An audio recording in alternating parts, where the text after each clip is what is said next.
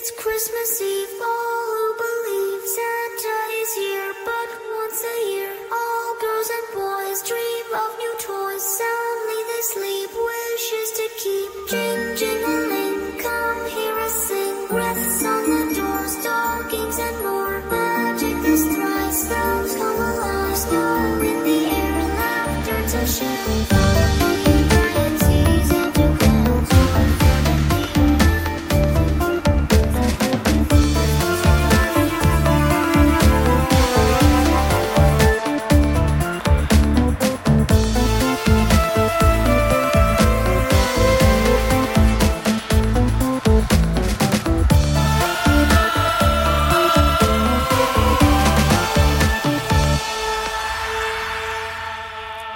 här är det 134 avsnittet av skräckfilmspodcasten Vacancy.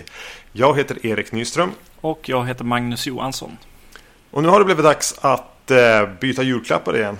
Ja, precis. Exakt. Vi gör ju det här varje år på, på podden. En film var har vi helt enkelt gett varandra. Ständiga dilemmat med ordningen, men jag, du får börja den här gången. Då öppnar jag. Se vad jag har fått för någonting. Ja! Ho, ho, ho. Du, här hade vi tur. Eh, yes, jag har fått en film eh, som heter Roar. Det lät som att det var nära att du köpte den, eller? Ja, eh, det var väldigt nära att jag köpte den till mig själv på sci-fi-mässan. Ja. Jag gick nämligen runt så här flera lite varv och bara ja, nej, jo, nej. Och så till slut blev det nej, jag får ta den någon annan gång. Eh, jag snappade upp den för kanske ett år, i våras någon gång. Att jag visste inte om att den fanns. Nej, Då tänk, hade, gjorde jag en liten mental notering att ett eventuell julklappsfilm. Och sen skrev typ From Beyond om den bara för någon månad sedan. ja okej. Så då hann jag bli lite ängslig. Att, eh, det, det var inte en lika väl dold hemlighet den här filmen då. Men du kanske hade bättre koll på den sen tidigare? Eh, nej, egentligen inte. Jag såg bara att det hade kommit en svensk utgåva av den här också. Mm. Men eh, vi väljer väl att gå in lite närmare på, på filmerna när, vi, när det är dags att prata om dem. Ja, precis. Det är ju någon, le- någon lejonskräck här i alla fall. Ja, typ. Från 81. Ja, Ja men du, då, då ska jag slita upp de här, det här eh, röda fina pappret. Med massor med tejp. Ja.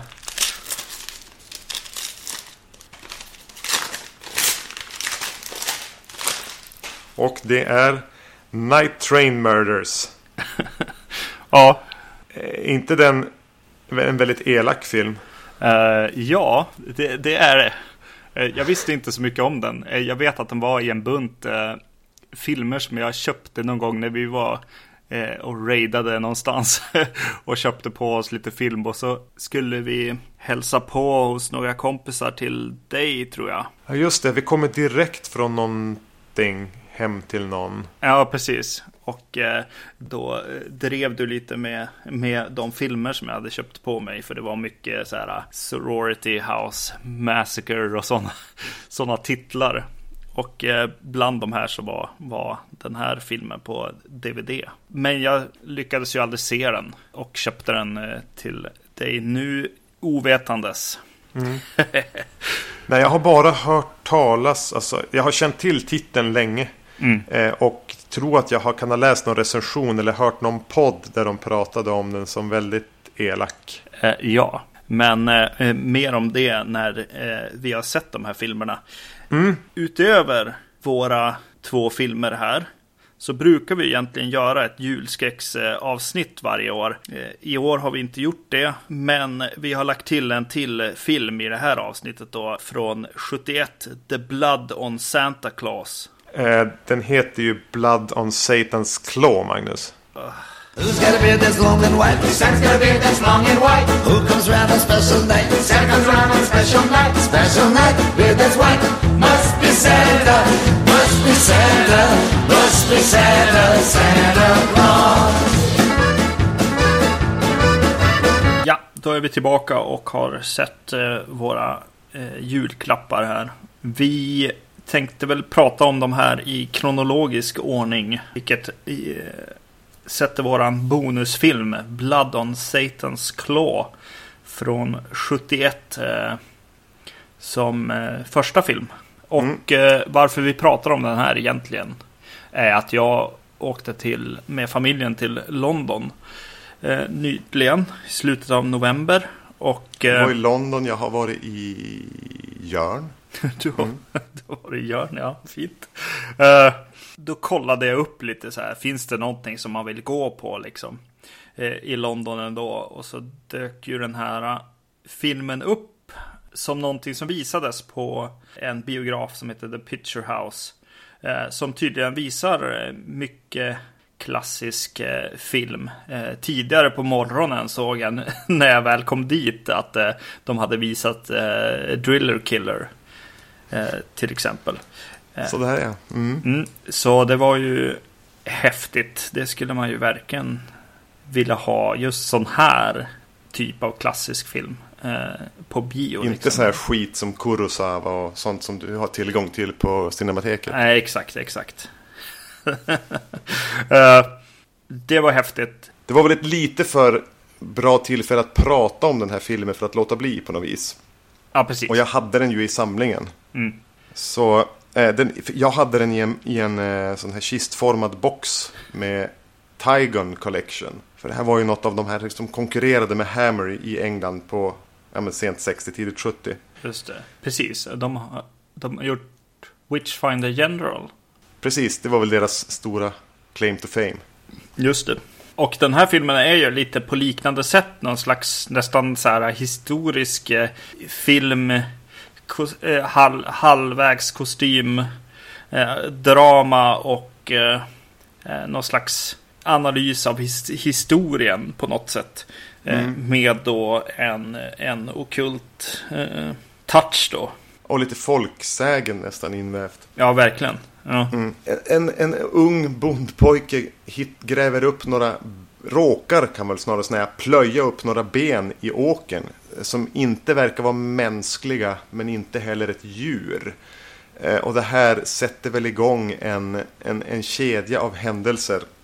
Där vissa eh, unga bybor börjar bete sig väldigt underligt.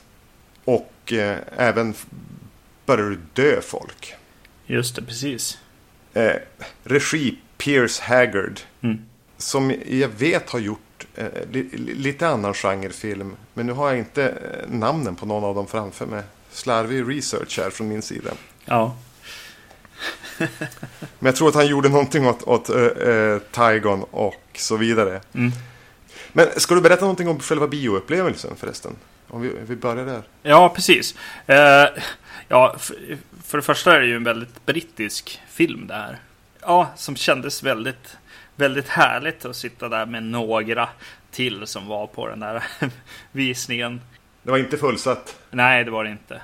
Ja, det kändes verkligen som att jag var i England på, på något konstigt sätt helt plötsligt.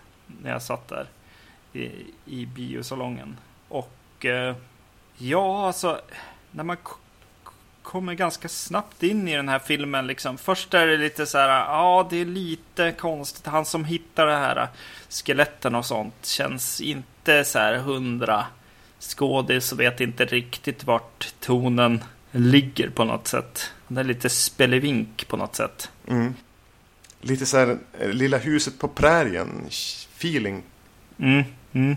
Och så sen hoppar man ganska snabbt in i, i någon annan ung grabbs eh, liv. En man som ska gifta sig för att han har gjort sin... Är det han med den här löjliga frisyren? Ja, precis. Eh, Jag tänkte faktiskt på, vad heter han, Peter Steele i Type of Negative. Ja, Mycket över, över honom. Eh, så här, någon slags hårdrockare, 70-tals hårdrockare liksom. Look på något sätt. Som han hade där. Med just de här lilla, ja men kindbenen och sånt som Peter Steele har. Och Hade. en väldigt rak lugg. Just det. Ja, Eh, mm, det, det blir liksom en eh, myriad av karaktärer. Mm.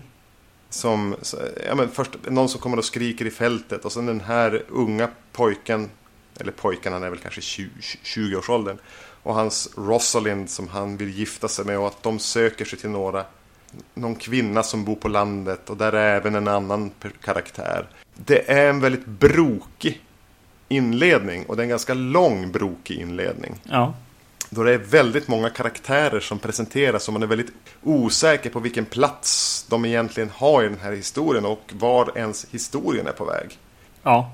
Och eh, olika av dem skådespelar bättre och sämre. Och man har inte riktigt koll på om det ska bli så här pilsnerfilm eller, eller någonting mer allvarligt av det här. Men visst, eh, Witchfinder General är ju lite likadan i tonen. Mm. Alltså att den är... Jag vet att du jämförde den då med, med Ivanhoe. Lite grann. Ja, just det. Vi har ju pratat om Witchfinder General i ett tidigt avsnitt. Mm. Och här är det lite samma sak. Vad, vad är det här? Visst, vi får se de här ganska otäcka benen som man hittar, eller bitvis otäcka. Ja, ja. Eh, benen som, ja men det, det, det, någonting mystiskt kring det. Men sen är det snarare som att den vill handla om förutfattade meningar kanske. ja. Och, och så religiös dog, dogma. Ja, verkligen. Och när de, när de eh, springer dit igen och försöker hitta de här benen och eh, eh, den här eh, äldre karn som de är hos eh, också. Där, där de dyker upp det här äkta paret också. Eller det blivande äkta paret. Ja. Eh, The Judge heter han, karaktären. Eh, för han får inget, inget, riktigt namn. Eh, ja, de tar med honom ut och så kommer även press, en press dyker upp där också. Och eh, En som smyger i buskarna. ja, precis. Och håller i en eh, orm Mm. i den scenen. Ja, det, det, jag måste ju säga att det är ju där som den, den får mig lite på sin sida faktiskt.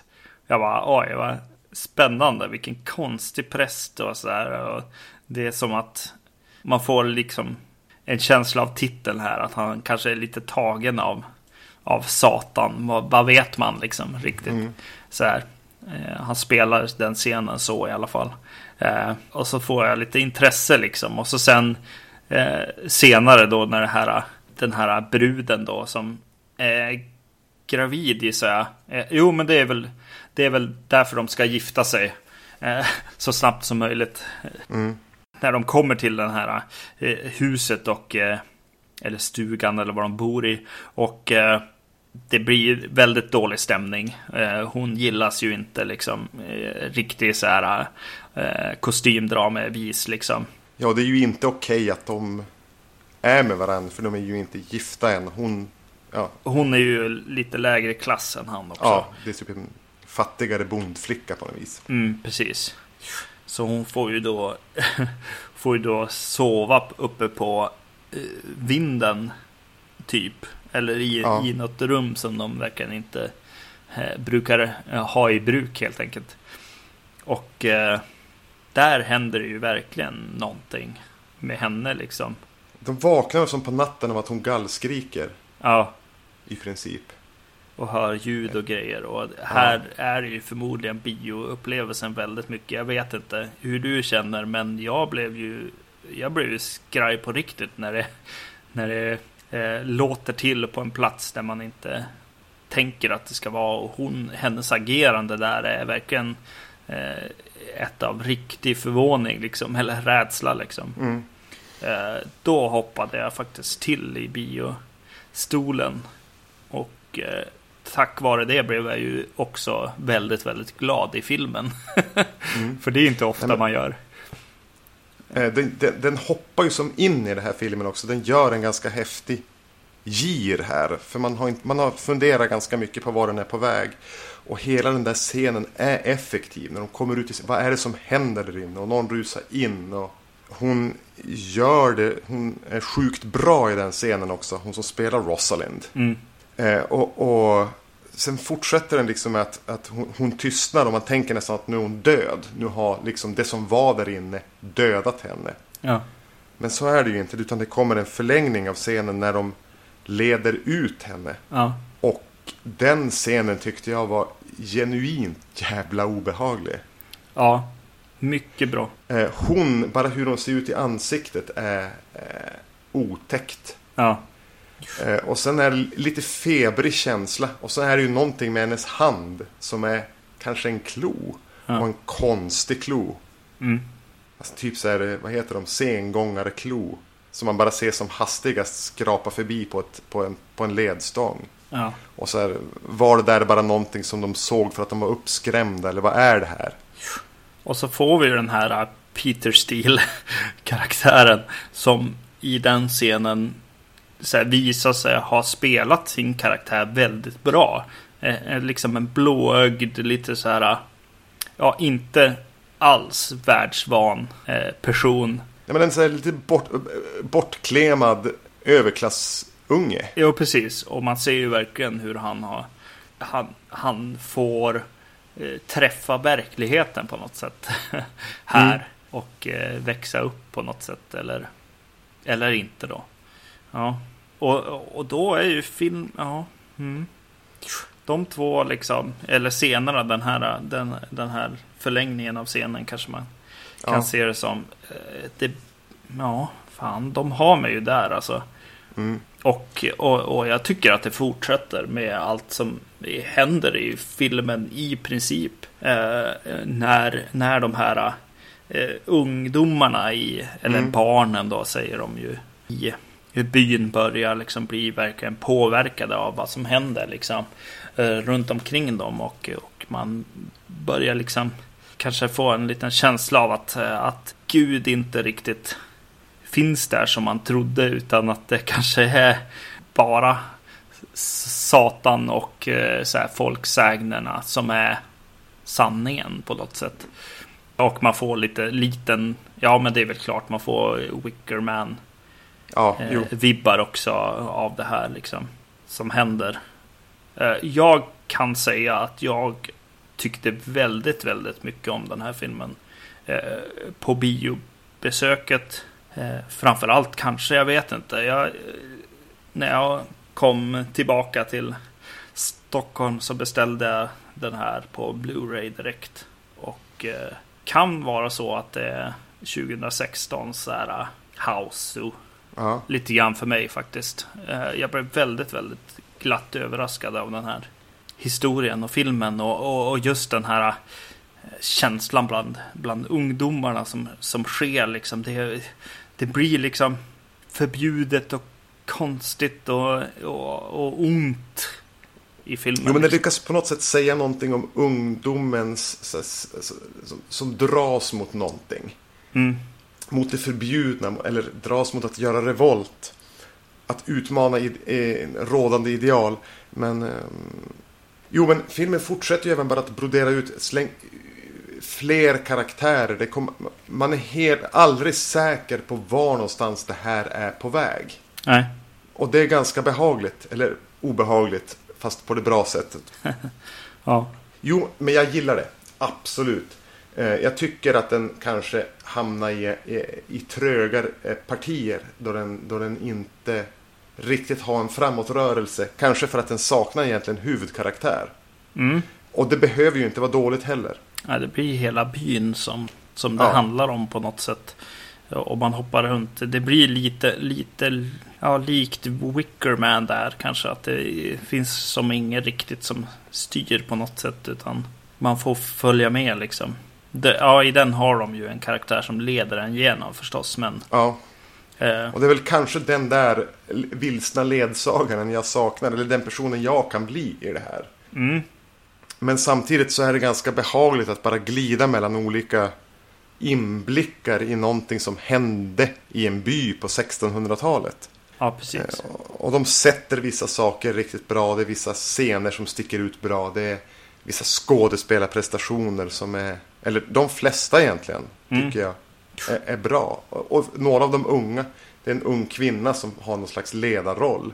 Och hon tycker jag på många sätt är sensationell. Ja, Angel Blake heter karaktären. Ja. Linda Hayden Mm. eh, spelar henne. Otroligt bra. Eh, jag, ja, fan alltså. Det är mycket, mycket, mycket bra. Och eh, det blir ju väldigt, väldigt eh, otrevligt. Mycket, mycket av sakerna liksom, som händer runt, runt det här. Och eh, saker som liksom är lite på tapeten dyker upp liksom. Mm. På ett sätt liksom. Eh, ja, Ja, men du nämnde Witchfinder General. eh, Du har nämnt Wickerman. Jag tänkte bitvis även faktiskt på Rosemary's Baby av någon anledning. Ja, jo, men absolut. Eh, Den här eh, känslan av att Ja men kult, kultkänslan förstås men också eh, alltså att, att det är sanning så att säga.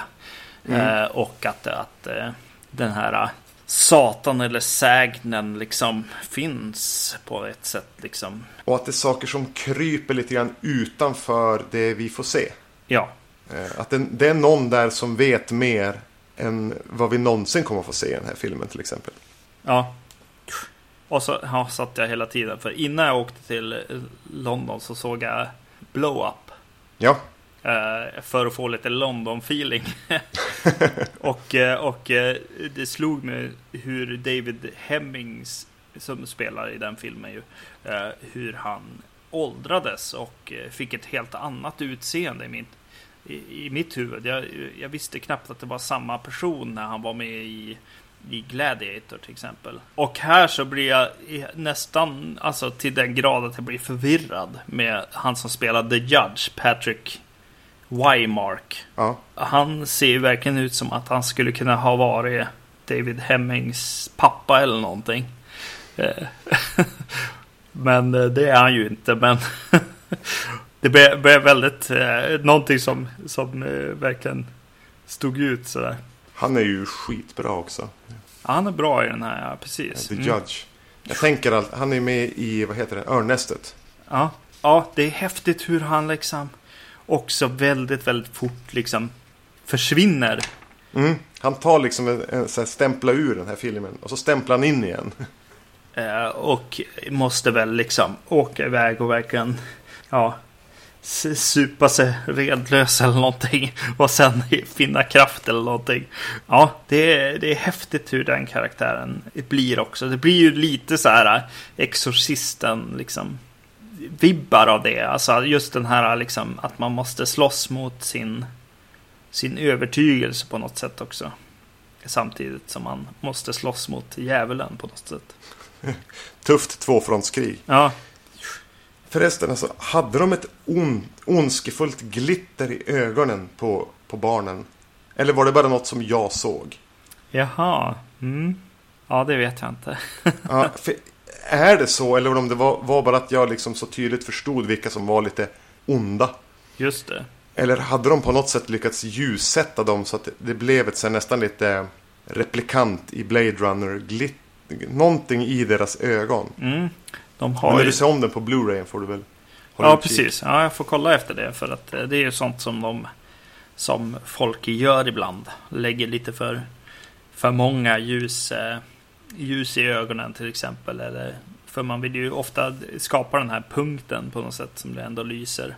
Så att man känner att det är ögon, att man känner att man är där liksom. Och eh, den kan man ju påverka ganska mycket genom att belysa på olika sätt.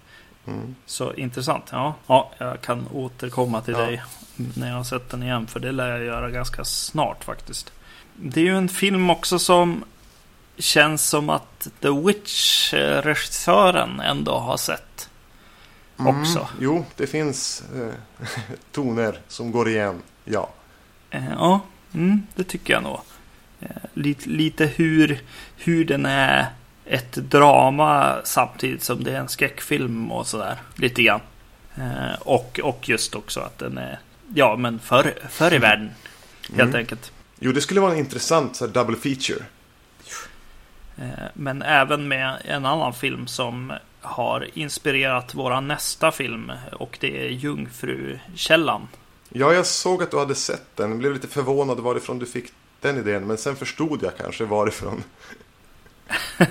Exakt. För att vi har ju här också, jag har ju råkat köpa en ganska jobbig film till Erik. Eh, som jag inte visste eh, så mycket om innan. Och det är Night Train Murders från 1975. Regi Aldo Lado. Aldo Lado, ehm, Short Night of Glass Dolls och Who Saw Her Die. Eh, två giallos som jag har ganska varma minnen av att ha sett för typ 15 år sedan. Mm. Eh, här stämningsfulla och lite mer nedtonade. rent eh, vad det gäller grafiskt våld och så. I den här Mm. Who Saw Her Die är det hon, hon från Deep Red, eh, barnet, den rödhåriga. Ja, okej. Är hon som dör i titeln så att säga. Eh, så jag, men jag hade inget, så, så, de kände jag till av Aldo Lado men inte vad han hade gjort mer. Men jag kände ju som sagt var till den här filmen. Eh, Mm. Men, men, men eh, Jungfrukällan, vad såg du för utgåva av den? Den såg jag en svensk DVD. Jag tänkte om det hade kommit någonting roligt på Blu-ray där. Eh, Det har det säkert. Amerika är ju bättre på att släppa eh, Bergman än vad vi är. Vilket är helt skumt. Men ja. Jag Mm. tänker att vi kanske någon gång kommer att prata om Jungfrukällan på podden va? Jag har någon, jag har någon idé om ett Bergman-avsnitt där. För han har gjort sånt som tangerar skräck så pass mycket att det definitivt förtjänar ett avsnitt. ja, det ser jag fram Mm. emot. Hoppet från Jungfrukällan till The Last House on the Left känner väl de flesta till redan. Att Ja. det är en slags gritty remake som Wes Craven gjorde. Men att Aldo Lado gjorde samma sak några år senare hade jag faktiskt inte koll på. Jag visste inte att jag skulle få se liksom The Last House on the Left on a Train. Nej. Och det gäller ju mig också. Jag, jag säger ju bara så här, åh, italienskt, ja vi kör. Mm. Ja men jag sa ju som sagt var det första jag sa när jag öppnade den sa den här är väl elak. Ja, Ja men två unga kvinnor på väg he- hem från eh, studierna för typ sommarlov eller jullov eller bara en lång helg eller vad det nu är. Hamnar i klorna på två eh, sluskar och en kvinna som får förödande konsekvenser medan föräldrarna väntar där hemma. Har man sett eh, Jungfrukällan och eller The Last House on the Left så vet man ungefär vad som kommer hända. Vilket jag tycker ger oss ett frikort att spoila här. det tycker Ja, jag också. vi, vi, vi kommer att berätta precis exakt vad som händer. Mm. Och om jag inte har gjort det tidigare så, så ska jag väl passa på att säga att jag har en irriterande förkylning som just nu ligger i halsen. Så där. Om jag låter konstigt så är det på grund av det. Och det är mycket möjligt att när vi kommer till slutet av Roar så kommer jag att väsa. Ja, Ja. Night Train Murders är en sån film som jag har uppgraderat från, från DVD till Blu-ray. Och eh, DVDn kan jag såklart ge bort. Så det är bara att eh, mejla oss på podcast.vacancy.se eller skriva på Facebook så anländer den i brevlådan sen. för er som känner för lite feel bad. Exakt. Den eh, börjar ju med en eh, italiensk schlager. ja.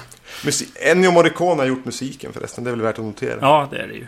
Den utspelar sig i Tyskland. Ja, den börjar där ja. Mm. Ja, precis.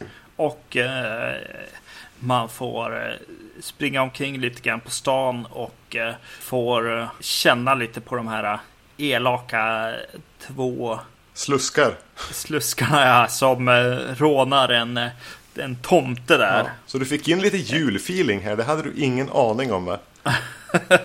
nej, nej, det hade jag inte. Jag blev, jag blev mäkta imponerad av min, min intuition. Mm.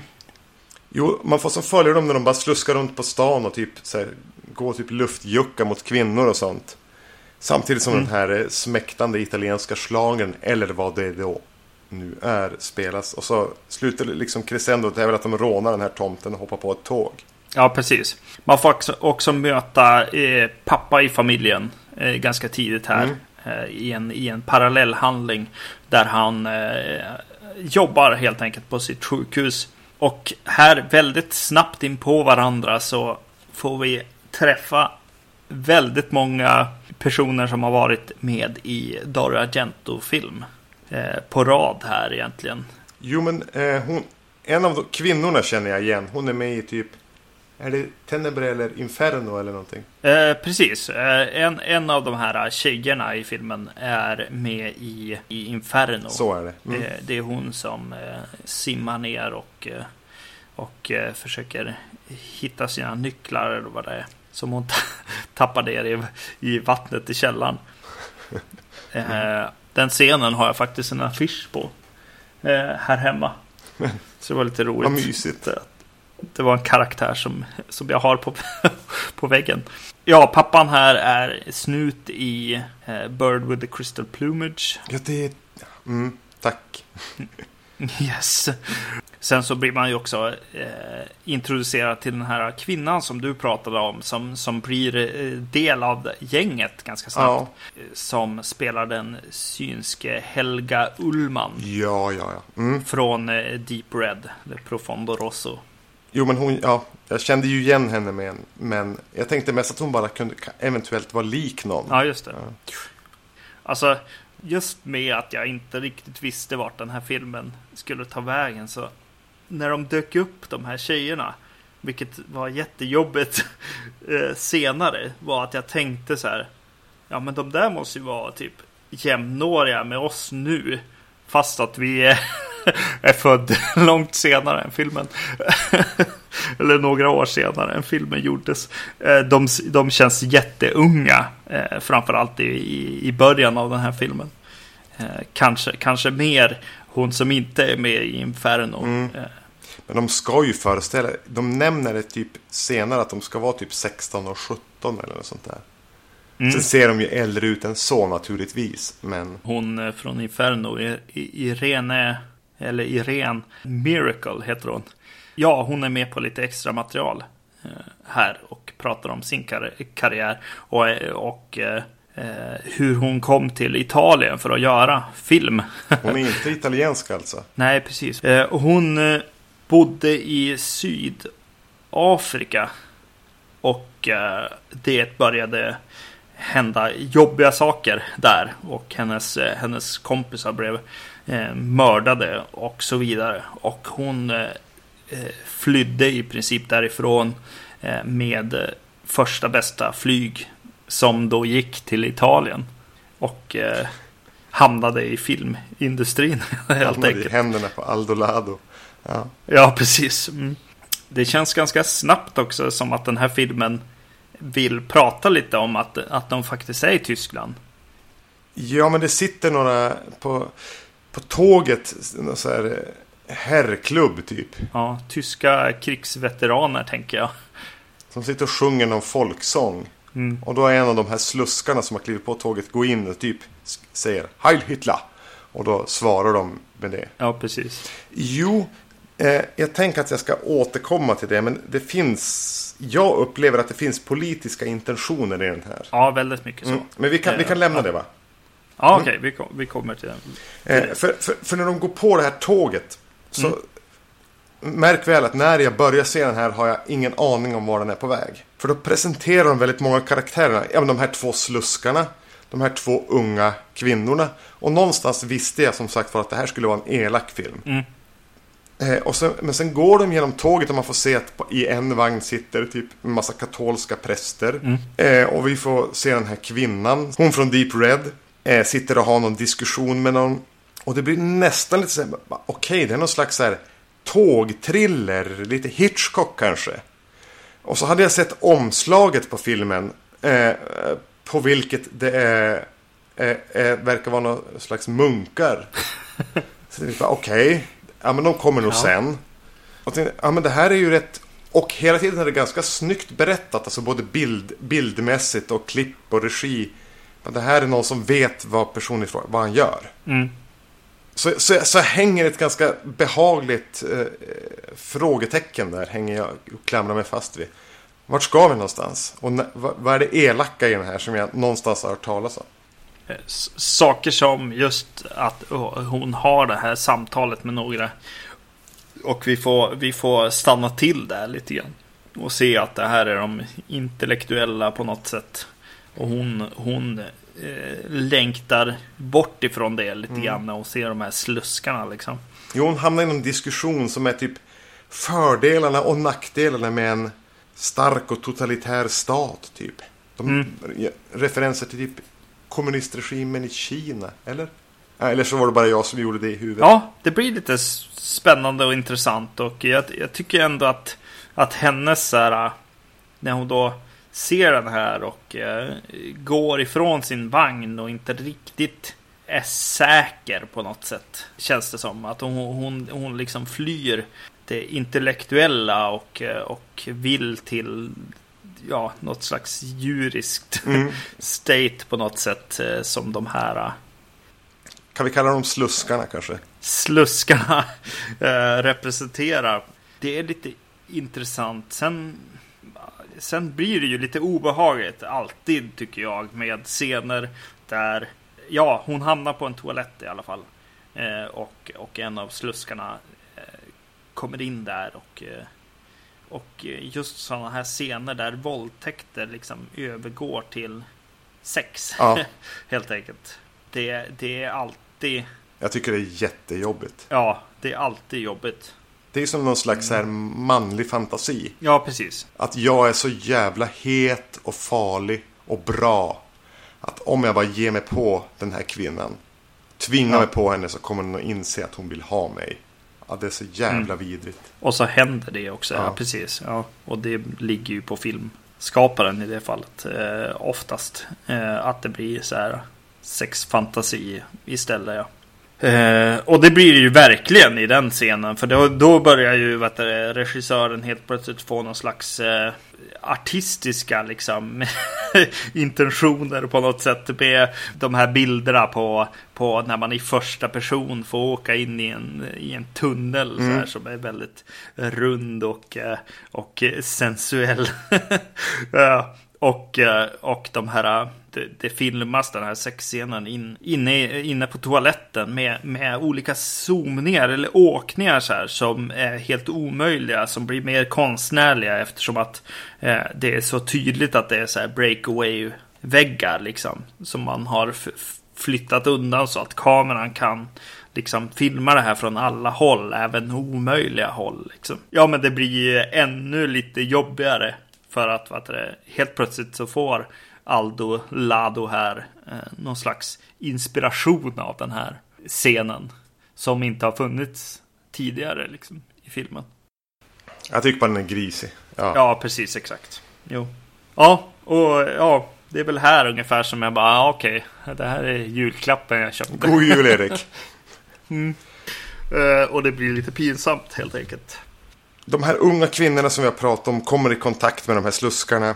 Det hela slutar någonstans i att det blir ett tågbyte på en tågstation. Och de kliver på ett tåg som är, är så det här nattåget, titelns nattåg. Mm. Och de unga kvinnorna sitter i en kupé och dukar upp sin lilla medhavda middag. Här händer ju en, en till sån här liten scen som känns som en poäng filmen har på något sätt. För de börjar prata om att eh, de hade de önskar att de hade en man vid sin sida Mm. för att få en känsla av trygghet. De skulle känna sig mer trygga med en man vid sin sida. Där män liksom blir någon slags vakt. Alfahannen, ja. Ja, vakthund liksom. Jag tyckte att det var lite spännande, särskilt med tanke på vad som kändes då som att filmen var på väg. Liksom. Eller man var ju väldigt ja, övertygad om vad som skulle hända liksom där. Och att, att de då stannar upp och pratar om det här. Att mannen både, både är ett, liksom ett vilt djur på något sätt.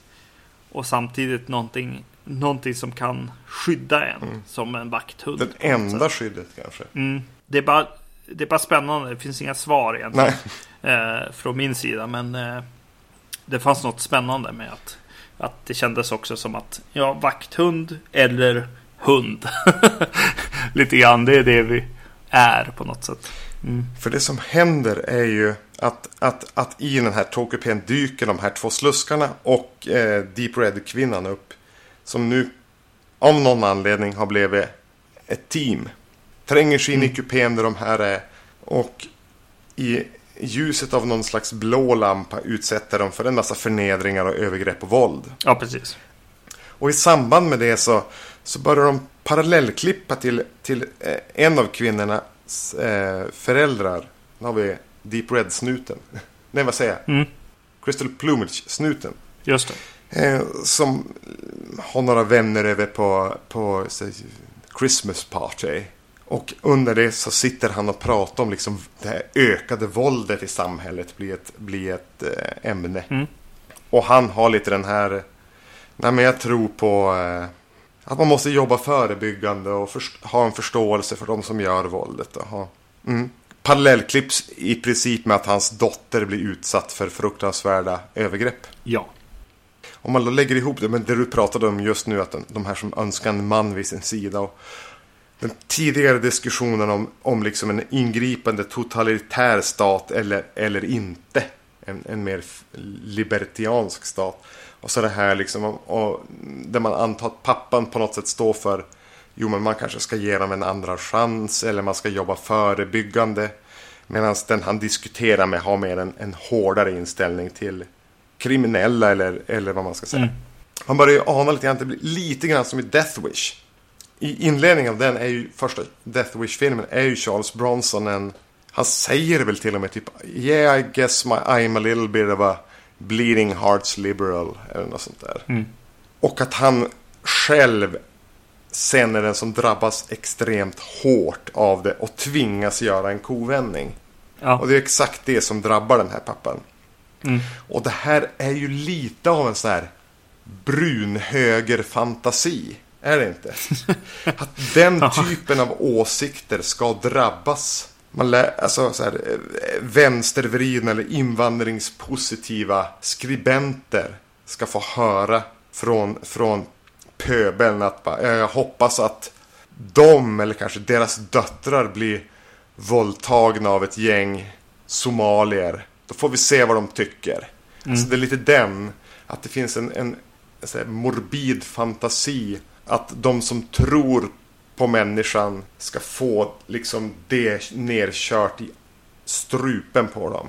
Ja. Eh, det finns i den här filmen lite grann som en grej den bara lägger fram. Jag upplever inte att den tar ställning. Nej, alltså det, det finns ett stort problem i, i den här filmen. I, I, att den inte är... Alltså, ja, på ett sätt så är den ju rak eh, stöld av, av Last House on the Left. Och eh, i sin tur då Jungfrukällan. Och den vill prata om, om saker och ting. Men just våldtäkt och våld och mord i den här filmen är för nära någon slags fantasi än, än faktiskt otäckt och jättejobbigt som Wes Cravens film mm. är. Den här är lite mer, alltså den här är ju mer polerad i att, att eh, Lado var ganska skicklig. Mm. Och att den, att den väljer lite grann att glida undan det som är riktigt jobbigt att titta på.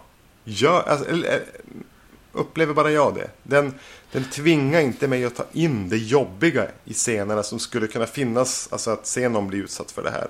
Utan att den duckar lite klädsamt för, för det. Det är ett stort problem och blir lite så här lite jobbigt med hur, hur den här kvinnan på tåget heter karaktären tror jag.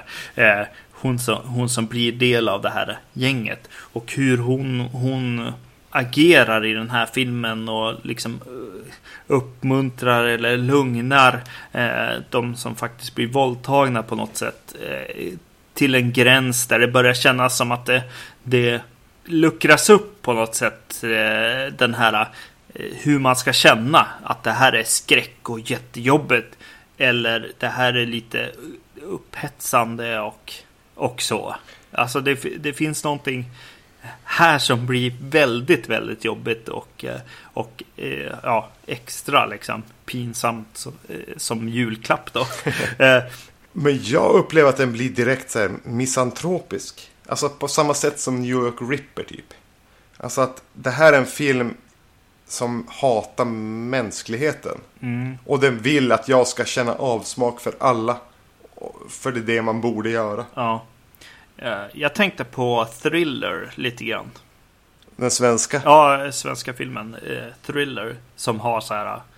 Eh, bara, oj, vi måste göra det här ännu lite jobbigare. Ja, men vi lägger in så här sånt som eh, alltså närbilder från porrfilm. Ja. Vilket ju, ju associerar då den som tittar till porrfilm.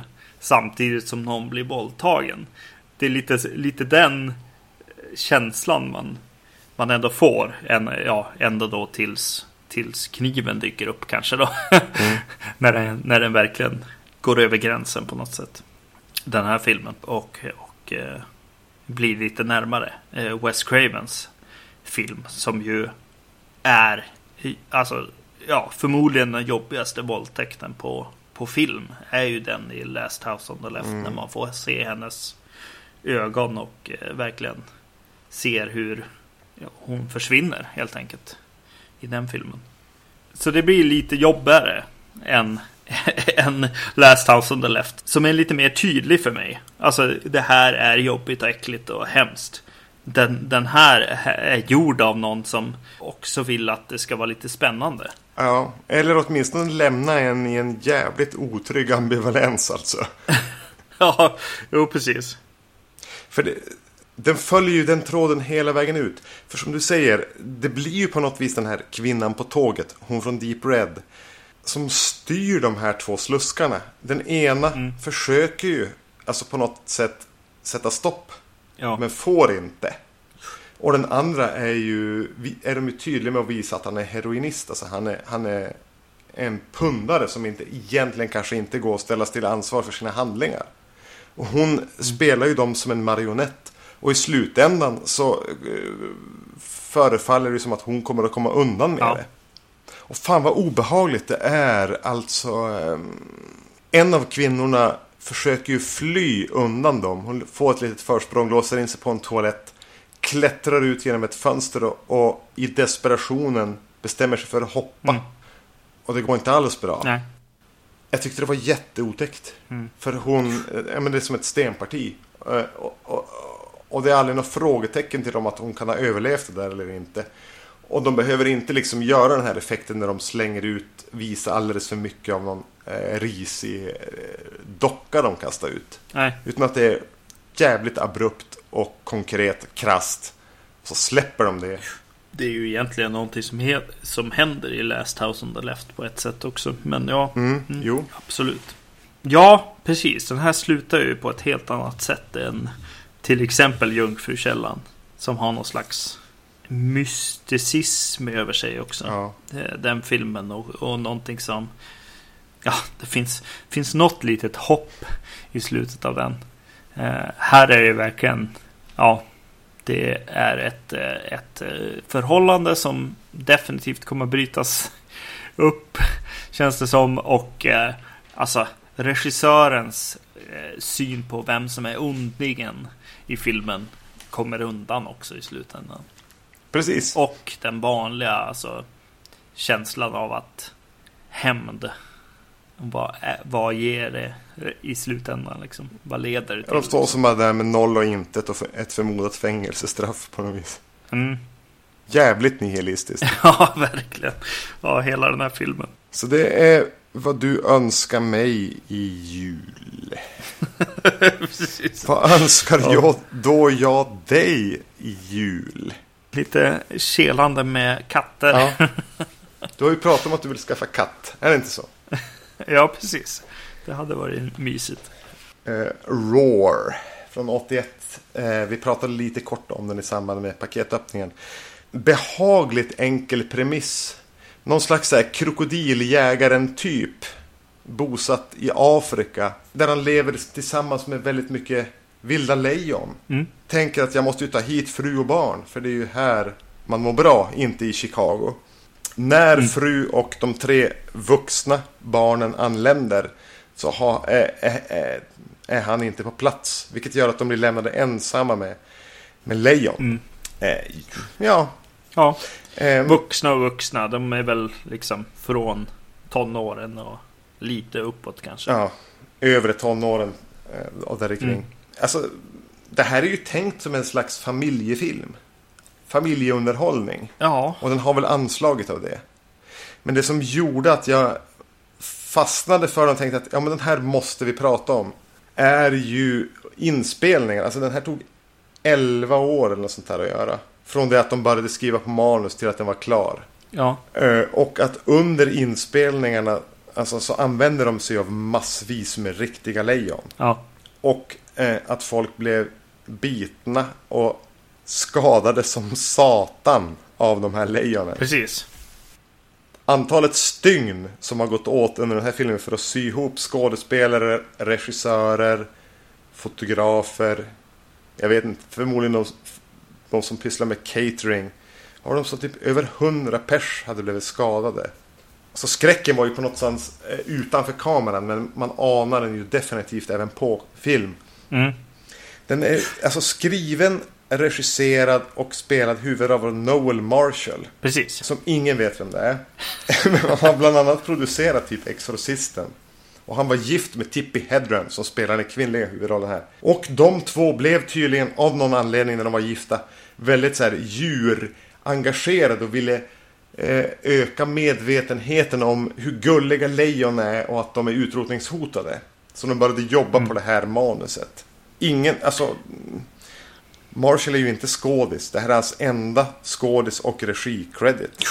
Eh, precis, utan, utan det var verkligen så här att eh, oj, vi måste öka medvetandet om det här eh, genom att eh, ja, men du, min fru, är ju en skådis och jag är producent, så vi kanske kan göra en film Mm. som, som eh, ja, men sätter ögonen på, på lejon och annat. Den har kallats världens dyraste så här, home video. Ja, ja, verkligen. Alltså, det är ju någonting lite konstigt med det här tycker jag i början. Alltså, de visar ju till och med hur det känns lite grann som det har gått till att så här, den vita mannen kommer med sin motorcykel för att hjälpa liksom Afrikas stammar med, med västerländsk medicin och, Ja. och eh, liksom är där för att egentligen må bra själv liksom. Man hjälper andra för att själv må bra. Lite, lite sån känsla är det ju igenom eh, i början här tycker jag. Och eh, det är väldigt mycket så här, väldigt tydligt i början med mycket voiceovers och texter och grejer att så här, inga, inga djur blir skadade och eh, det är självklart att, att när, vi, när vi jobbar så mycket med eh, lejon och andra kattdjur så är ju de också med och skriver manus och gör den här filmen på något sätt. Och tack till Kenya och Tanzania och alltså, ja, Ja, det är något som känns lite äckligt med det. Ja, i slutändan blir det det lite grann. Är du inte beredd att ge dem lite cred ändå för att de, ut- de är ju beredda att utsätta sig för direkt livsfara. Alltså Ja. som ingen nu någonsin skulle tänka sig att göra. Nej. För alltså, ja helvete vad skadade folk blev under inspelningarna som sagt. Och att då liksom, de var ju gifta då här, Noel Marshall och Tippi Hedren. Alltså fåglarna Claim. Om man då ska göra så här världens farligaste film någonsin genom att spela in med en massa vilda jävla lejon. Mm. Skulle du då liksom ta med dina barn som skådisar? För Melanie Griffith är ju med. Alltså Ja. Tippi Hedrens dotter. De har inga gemensamma barn de här två tror jag.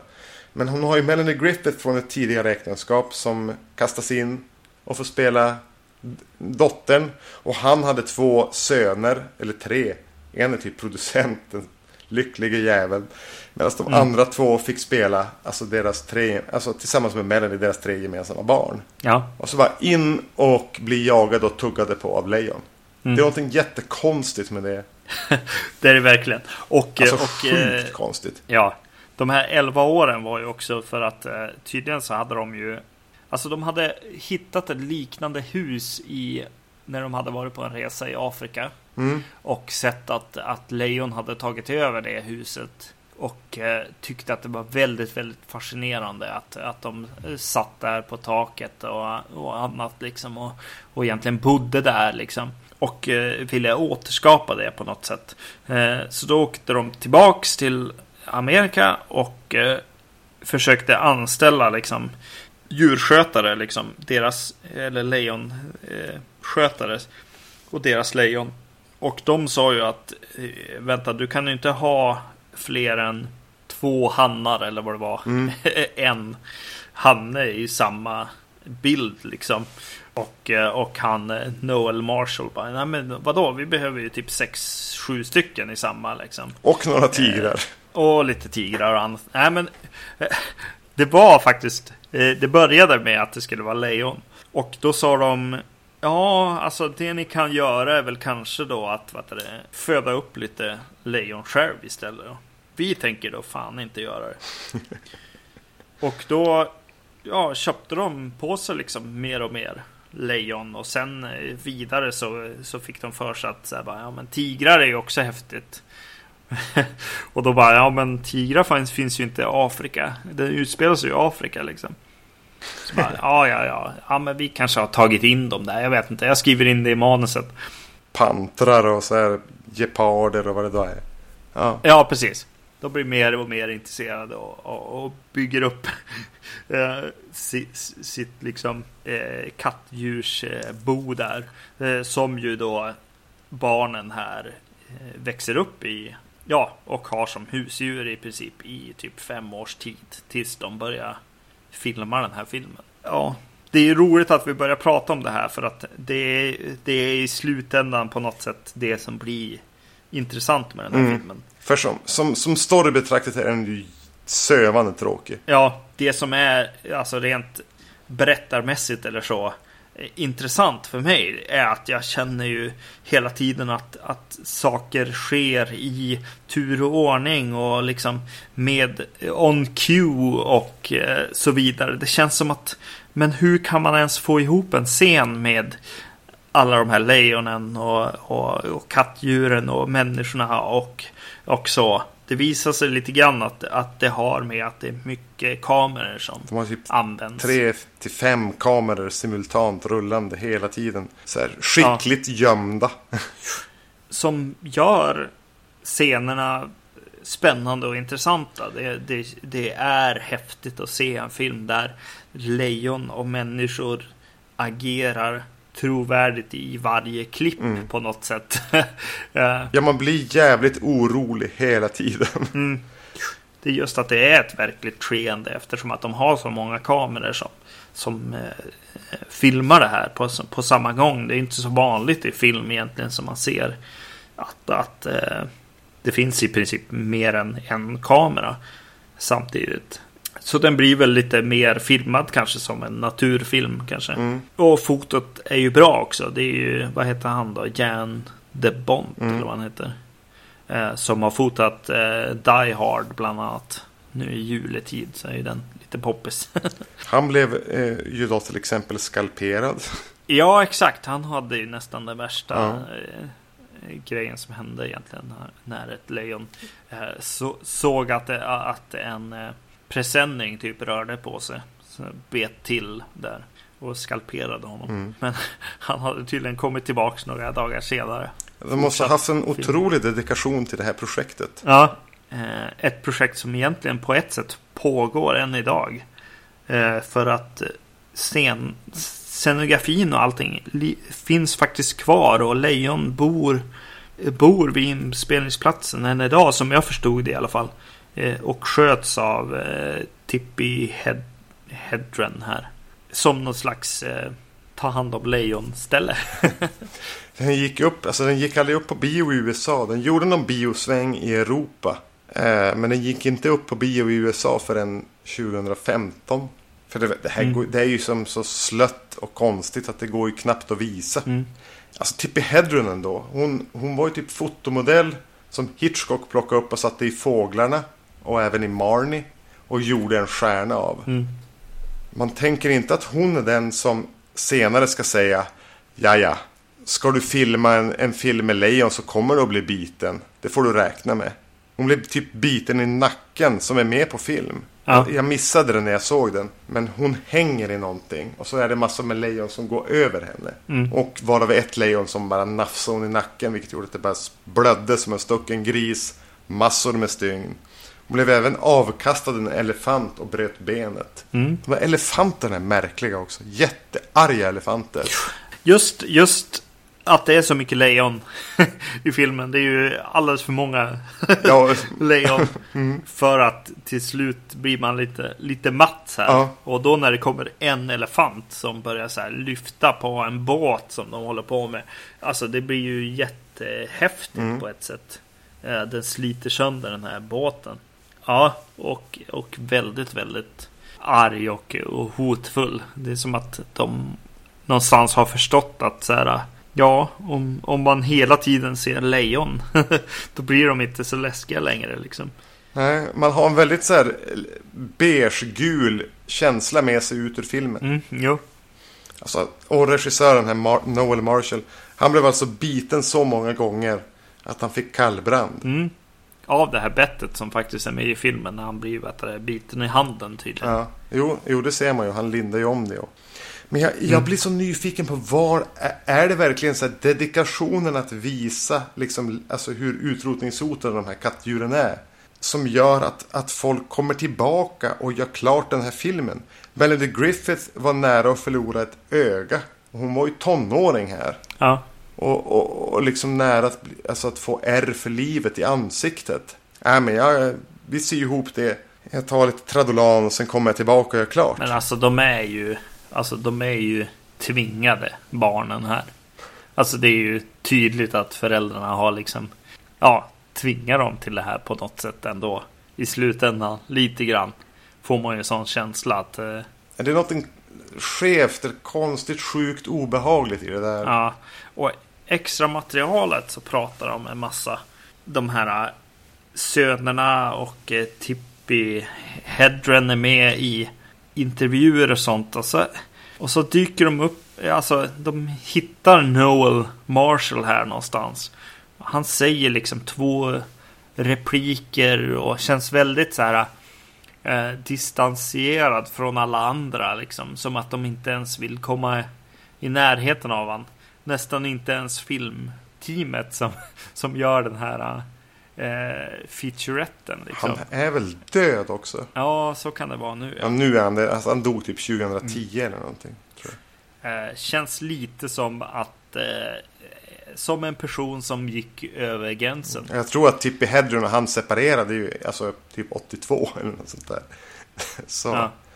Och det är ju en intressant studie i det liksom. En icke-skådis, icke-regissör. Alltså han, han var ju en, en typ ekonom eller någonting. Alltså en producent som, som fick en fix idé. Som var jävligt farlig. Ja, lite så här sektledarkänsla Ja. på honom. Han är ju jättedålig skådis. Ja, Men, men å andra sidan så blir han ju den som är den som går i mest närkamper med de här lejonen. Och det var väl det ja. som var hans grej här. Mm, mm. Ja, fan vad konstig film alltså. ja, det är en konstig film. Ja, alltså jag är ju jättenervös hela filmen. Alltså den har ju det här långsamma, icke-regisserade, tröga. Jättevälfilmade i och med att det är filmat. Alltså de har jättemycket material. Av lejon som hela tiden är så otroligt obehagligt nära människor. Och tuggar lite på dem. Och lägger liksom de här jätteklotassarna i, på dem. Och, ja. Mm. Ackompanjerat av så här Disney-musik. Ja. Boop, boop, boop, boop, boop, boop, boop, boop. Alltså det är väldigt så här. Det är svårt att veta vad filmen ska vara på något sätt.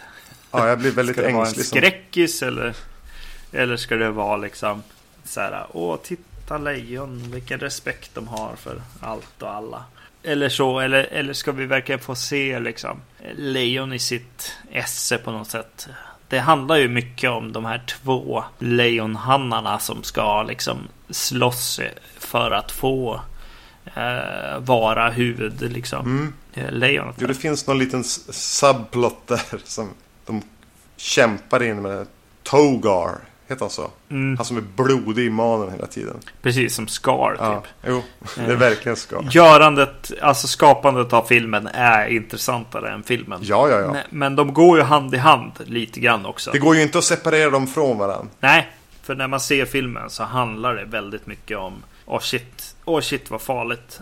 Åh varför är det så många lejon just? Ja. Och varför är det så många olika kattdjur på samma plats? Vad händer då? Och de slåss ju också. Ja. Och det är obehagligt. Ja, precis. Och de ska ha någon dialogscen och två, två lejonhanar bara skriker och slåss bakom dem just i trappen där och man bara vad, vad händer liksom? Och det är då det blir lite imponerande också att, att fotot liksom och klippningen sitter ihop. Det är en, ett skeende liksom som vi får se. Det tycker jag är häftigt med filmen. Alltså, ja, framförallt foto och klippning. Att det liksom blir faktiskt scener av det här som de håller på med. Liksom. Det, det är imponerande. Mm. Men det är ju en, alltså på många sätt en skitfilm. Men den är så, ja, den är ju så pass intressant att den är ju ändå värd att uppleva. Mm. I det avseendet. Ja, men vilken, vilken fantastisk jul vi önskar varandra. ja, ja, precis. Uh, Night Train Murders var mest uh, pinsam och jobbig. Uh, vilket ju film ibland ska vara liksom. Ja, ja. Också. Så, och den är intressant i, i sammanhanget med, med Jungfrukällan och uh, den betydligt bättre Last House on the Left Mm. av Wes Craven. Och den är lite intressant för att den vill prata om en massa saker fast den vet inte riktigt vart, vart den vill ta de här sakerna kanske. Nej, den hostar mest upp dem utan att ha en egen åsikt. Va? Ja, precis. Just det. Ja, Roar var ju kul att ha sett. Eh, Det finns en svensk utgåva. Det är ju alltid, alltid kul att försöka stödja, stödja dem. Nu vet jag inte om extra materialet för nu fick jag en amerikansk utgåva tror jag. eller Mm, någonting. en amerikansk Olive Films eller vad de heter. Jag hoppas att det är ungefär samma extra material. För extra materialet på den här utgåvan var väldigt, väldigt bra. Mm. Eh, Man fick eh, total bild över, över produktionen på något sätt. Jo, den Roar är ganska ointressant om du inte vet tillkomsten. Som, som Nej. sagt var. Eh, Och så blev jag, alltså jag blev väldigt, väldigt kär i, i Blood on Satan's Claw. Mm. Jag är inte riktigt där du är, men jag gillade den mer än vad jag trodde. Och det är ju en sån här film jag känner att jag vill se om. Genom åren också. Så, här, så jag kommer nog att uppgradera även där till en, till en vettigare utgåva än den här halvrisiga DVDn. Mm. Eh, det var just att jag faktiskt blev rädd för den vid, vid tillfällen. I biomörkret eh, måste jag ju lägga till där. Men också att den, den är spännande ur, ur, just det här eh, folktro, liksom tron och mötet till, till religion och, och hur liksom tidig kristendom kanske var lite mer vad heter det, eh, okult eller liksom mystisk än, än vad den är idag. Ja, jag gillade den väldigt, väldigt mycket. Väldigt, väldigt skönt att den håller sig från att bli campy, alltså i, i, i sådana scener där det faktiskt händer lite mer övernaturliga saker. Om jag säger så bara. Mm. Jag, jag tycker att den, den håller tonen igenom. Eh, och, och, och är häftig utifrån också. Ja men bara, bara den här hur, hur ungdomar vill frigöra sig från, från de vuxna och eh, sina föräldrar och, och eh, möta vuxenlivet som sin egen person eller och så liksom. Eh, och, och ja men bland annat med, med sex och sånt också som ingår där liksom. Jag gillade hur den plockade upp den här folksägen-tråden. Och blandade in mycket annat och lät den vara väldigt, jag ska inte säga karaktärsdriven, men den användes av väldigt många karaktärer. Om inte annat. Mm. Ja, man får, man får allas perspektiv i en by liksom. Eh, det är den här It takes a village Ja. eh, för att eh, föda upp ett barn så att säga. Men också kanske då inte. det gäller också att bli sin egen person någonstans och gå emot.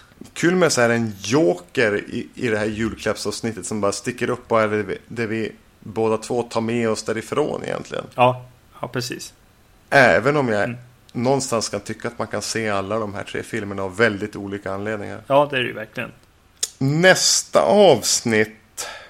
Då, då ska vi knyta ihop säcken för 2016 och eh, blicka framåt. Mm, precis, det blir ju också första avsnittet eh, 2000. Ja, 17 Ja, vi är börjar vi närma oss alltså. nu. Alltså. Blicka tillbaka och eh, se någon antologifilm va? En fransk eh, antologifilm från 2007 som är animerad. Som heter Fears of the Dark. Just det. Som jag inte har någon som helst aning om det är bra, dåligt eller ens någonting värt att prata om. Men ni vet var vi finns. iTunes på eh, vacancy.se. Vill man komma i kontakt med oss är Facebook eller podcast at vacancy det bästa alternativen. God ledighet eller någonting. Ja, precis. Fröhliche Weihnacht Abend. Yes. Ha det bra. Ha det bra, hej. Peace on earth, can it be? Years from now, perhaps we'll see. See the day of glory. See the day of the